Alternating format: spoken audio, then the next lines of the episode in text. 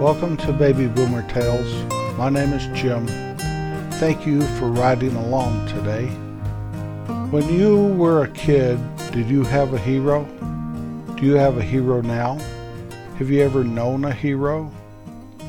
A lot of kids figure their hero is either mom or dad.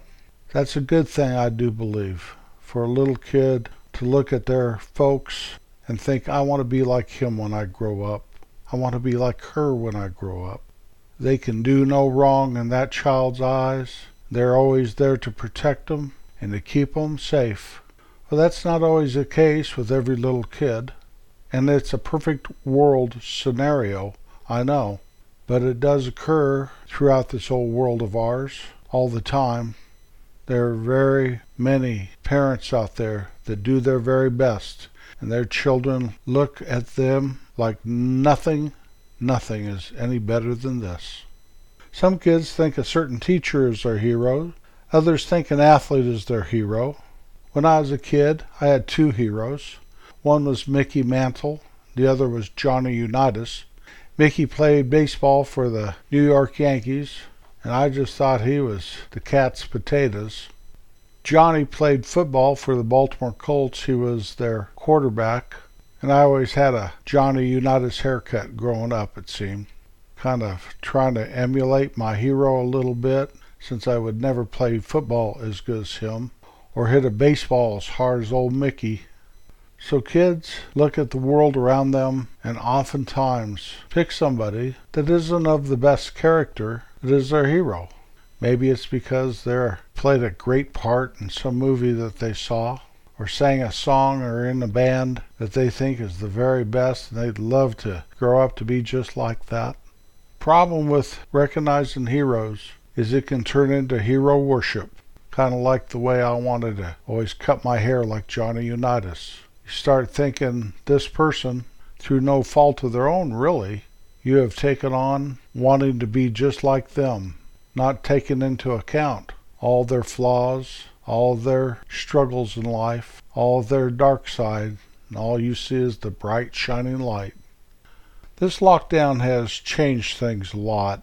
The other day, I drove by the post office. Right there, in a big old sign on top of the post office said, Only heroes work here.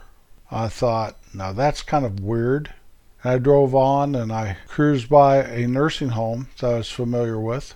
And on that building, in a big old sign was basically the same thing. Said, only heroes work here. And it made me think. And that's where I got the idea for today's episode. You can see that sign at a fast food restaurant, at a hotel, at a major department store. That sign is all over the place. And I'm here to tell you now the guy that's going to stock shelves at a big box store is not a hero. He's just happy he has a job during these trying times. Now, he may be a hero to his little girl. That's fine. But if you ask all these people that we're throwing this word and this phrase and this moniker out that they're heroes, they'll probably be the first to tell you they're just happy they have a job and can support their family. It's kind of like in this day and age, if you're going to go about your everyday, normal routine in life, you're going to get the group participation trophy, and on it is going to say hero. And that trophy's going to look like this Superman with a cape standing on there. And when he smiles, a little gleam comes from his teeth. And that is you. I'm sorry if I come against what you think right at this very moment, but I believe there's good men and women everywhere and they're just doing their best, and they are not heroes. The definition in the dictionary of hero is a person noted for courageous acts or nobility of character. Now, maybe the argument is stated here well, he goes to work every day. Number one, he's putting his life on the line because of this virus, and he's of noble character that he has a job. But did we think that way a couple years ago? Am I a hero because I go to the grocery store so I won't starve? I'm putting my life on the line right there if it comes right down to it. We cannot all be heroes, but we can all be good and hardworking people that are doing our best and not rocking the apple cart and not coming against all those that are doing their best also. I believe that. So next time you see one of those signs, just give them a little honk as you drive by. I don't care. It just gets me, I guess it gets my goat when somebody says, This movie star is my hero. That rock and roller has always been my hero. That football player, man, he's good. He's my hero. Well, you can have him if that's what you want to choose. I don't care if that running back gets tackled by a 300 pound defensive tackle. You might think that's a heroic deed, but he's getting paid generously for that. And I don't think that's a heroic deed at all. He's doing nothing any more special than that lady standing at the cash register checking you out at the grocery store. Not any more special at all, in my opinion. I think we shouldn't water down the word hero. I think it should mean something special about someone special. There are heroes all around us, make no mistake about it. I didn't rule out everyone in the world.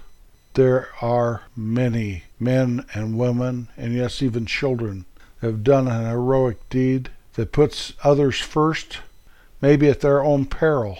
Maybe they could have died, and yet they helped and saved somebody else or just stood between a big bully and a trip to the hospital. Who knows? But I really have a hard time thinking the guy delivering my mail is any kind of hero. Now, I have a very dear friend that retired from the post office, several friends that work for the post office. So I'm not putting that down even a little bit. That's good, honest work. Yeah, I'll get off my soapbox. I didn't mean to do that. I just think that we've watered down that definition that should be something special and made it ordinary, just like the rest of the world's doing to us day by day anymore. I'll save my heroes for special times. Let me change it up just a little. When I was a kid, I remember one time my mom and she was with I think a couple of her sisters, a couple of my aunts, maybe two or three of my aunts, sister-in-laws, Anyway, they all went up, probably a couple station wagons full of kids and picnic baskets and ants and everything. We went up by the ski area. It was in the summertime. There's some nice picnic grounds around there, up in the hills and the woods and the mountains there.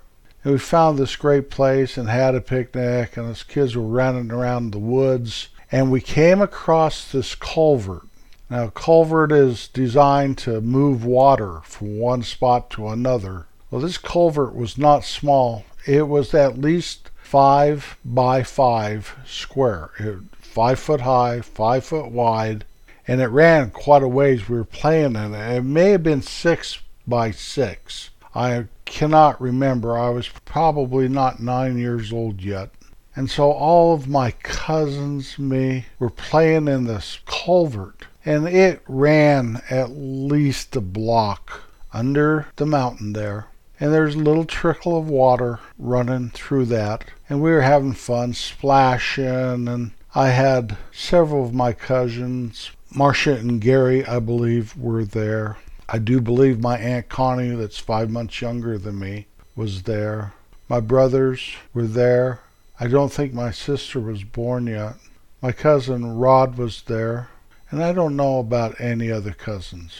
Rod was a little kid. He was about one, maybe, maybe two. He was a toddler, wasn't moving very fast or anything, but he could walk because he was playing in there with us. So he was probably one and a half or two.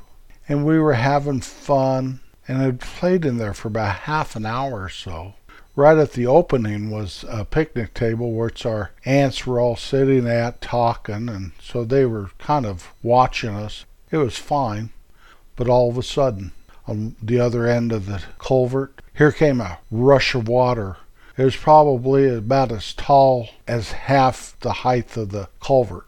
It came rushing at us. It made such a noise that we all saw it immediately and I remember looking at it and watching my cousins and my brothers screaming, running the other way, running right past me, running to the opening where my mom and aunts were. And so I turned around to take off, and there's my little cousin Rod, and he was just standing there. He was too little to really react quickly at all or defend himself or anything. And as I was running by, I just scooped him up in my arms and we ran out of the culvert before the water reached us. We were all safe. And I don't know if anything would have happened to us, but it was a bunch of water coming at us very rapidly. And it was scary. And we hightailed out of there and everybody was okay. And then our moms all found out what was going on, and we were forbidden to go back in there. We had probably talked them into it in the first place. You know how it is. Oh, mom, it's safe. I promise it's safe. We checked it out. Yeah, it's safe. Isn't it safe? Yeah, John says it's safe. Gary says it's safe. It's safe. Well, that was not a heroic thing I did. I just grabbed my cousin and ran out with him. It was just a reaction. It would have been a cowardly thing to run past him and left him there. I don't ever remember going back up to that spot up by the ski area up there in the summertime for a picnic ever again. I just think that that was a one and done thing. It probably did freak my mom and my aunts out once they realized that they were letting their kids play somewhere that could have been very dangerous. But you know how it is. Stuff happens and stuff doesn't happen. And if you're fortunate, it didn't happen. And it didn't happen that day. You ever take a bus? I know I'm kind of all over the place today. A picnic and the heroes and now a bus. But I've taken a bus. My first time I ever rode a bus that I can remember I talk about in episode two. My dad told me to get a haircut, and I hitchhiked to Denver and got on a bus to St. Francis, Kansas, and rode that bus uh, halfway across Colorado to Kansas, and then started hitchhiking on the states surrounding Colorado, and came home a week later. So that was my first adventure on a bus. I've ridden buses since then. One time I took a tour bus to Branson, Missouri with a bunch of friends that was really nice. It was a small tour bus, and that was great. When we went to the Middle East, we went everywhere on a tour bus, and those tour buses were just great. That's what they did all day, every day. Luxurious, comfortable, great way to get from place to place on a tour bus. My cousin Rod, he's a tour bus driver, has been ever since he probably was 21 years old. I believe he still is, unless he's retired now. I think he spent his whole career doing that. One time on Rod's tour bus, they're going on a excursion, a one-day excursion. There were 28 people on his bus, and they were going over the pass that gets into the county that I was raised in, and then through the Rocky Mountain National Park, and back out over that pass into the eastern slope of the Rocky Mountains and back into the Denver area. And by all the accounts that I could find, I'm not sure if he was going up the pass or down the pass. Now, these mountain passes, if you're not familiar, they're usually two lanes wide, especially back in those days. And on one side of you is the mountain, and on the other side of you is the mountain continues down, so there's a drop off. And so it depends on if you're which way you're going because they switch back on these switchback roads. So you may be driving along and there's a big drop off on your right, and then you go and you turn the switchback, and now the drop off's on your left, and the mountain is on your right, right there on top of you. Trees and rocks and stuff. You can see little rocks maybe you know a foot square or something that's rolled down the hill that they knock off that road with snowplows all summer long because they always constantly fall. So I don't know if he's going up the mountain or down the mountain. Every account of this I read, one will say he's going up, and one will say he's going down. And I believe the way I always remember this is he was going up the mountain. So let's just call it that. About the time he is almost to the top of the mountain, about halfway, over halfway. All of a sudden, my cousin Rod saw this big rock coming at him right out of the trees there. Some accounts say it was half as big as the bus. Other accounts say it was as big as a car. Other accounts say it was about six to eight foot square. He was quoted as saying that he didn't even have time to do anything, but he did swerve and try to miss it. Long story short, that rock hit that bus and filleted it basically, tore all the side off of the one side it hit it on. It killed six people instantly, wounded about 14, and there were 28 people on the bus. So almost everybody was injured or dead. All accounts said that Rod said he just saw it, he didn't have time to do anything.